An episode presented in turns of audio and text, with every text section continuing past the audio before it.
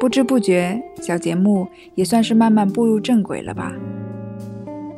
虽然说不上驾轻就熟，但一二不过三之后，建立起属于自己的节奏和调子，我倍感欢喜。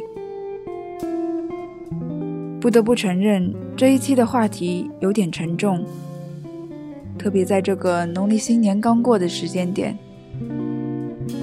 也并不是矫情造作。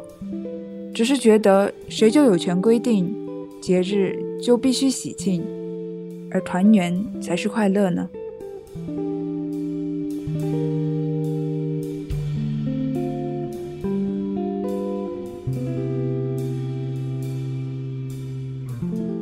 文章写于去年的五月底，只是正巧在挑选素材时排在了这个位置。更巧的是，那天跟同事聊天时提起。原来不爱回家的人，也未必只有我而已。每逢佳节倍思亲，但是因为各种原因没有回家的人，请你不必责怪自己。我相信每一个决定背后，就算有逃避，也有属于自己的必不得已。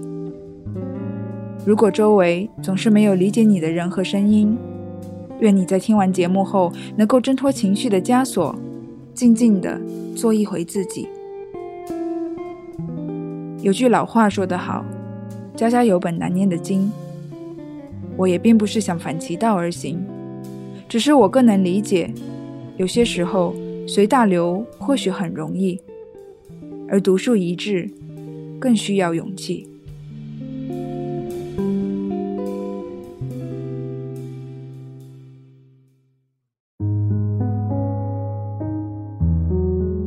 规则放在行李箱，未灿烂别回家。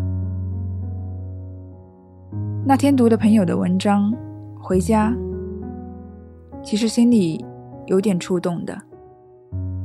我在评论写着：这么看来，我对回家是抵触的，也不知是什么滋味，只是就脱口而出了。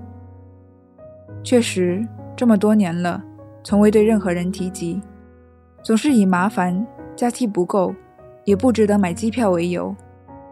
虽然这倒也是真的，但我总不会说，其实我并没有那么在意回家这件事。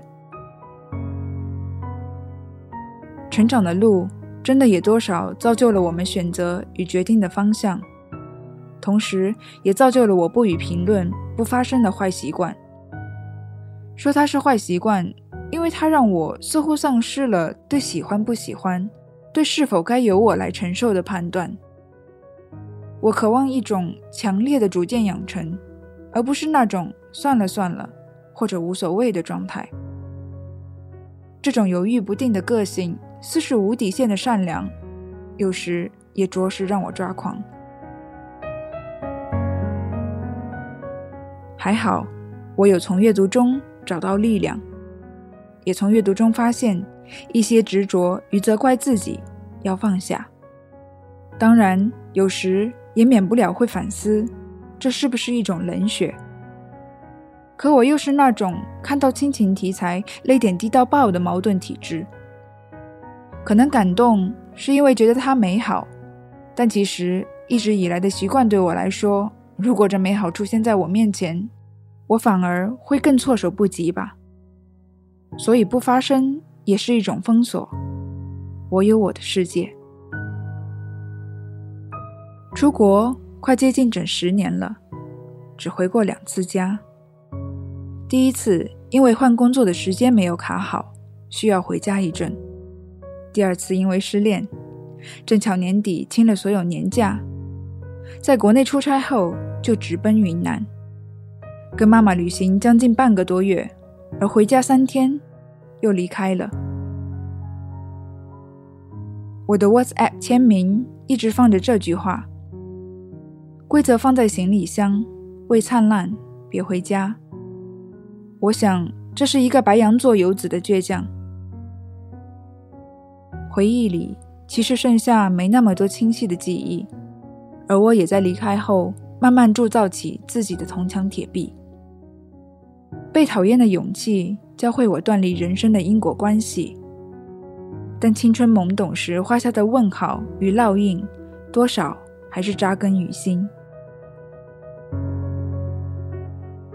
还是这样感性，但也只能这样感性下去。或许，当我有勇气说出来、吐出去，这亦能成为一种断舍离。而我需要的是继续打造自己的生活，做好想做的自己。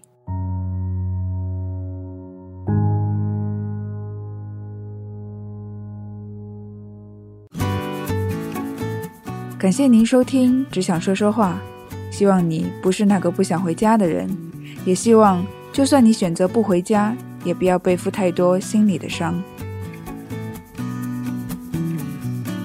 或许我也还不能轻描淡写的说学会原谅，但至少先放过自己，切割原生家庭的因果关联，然后再找回最纯粹的爱吧。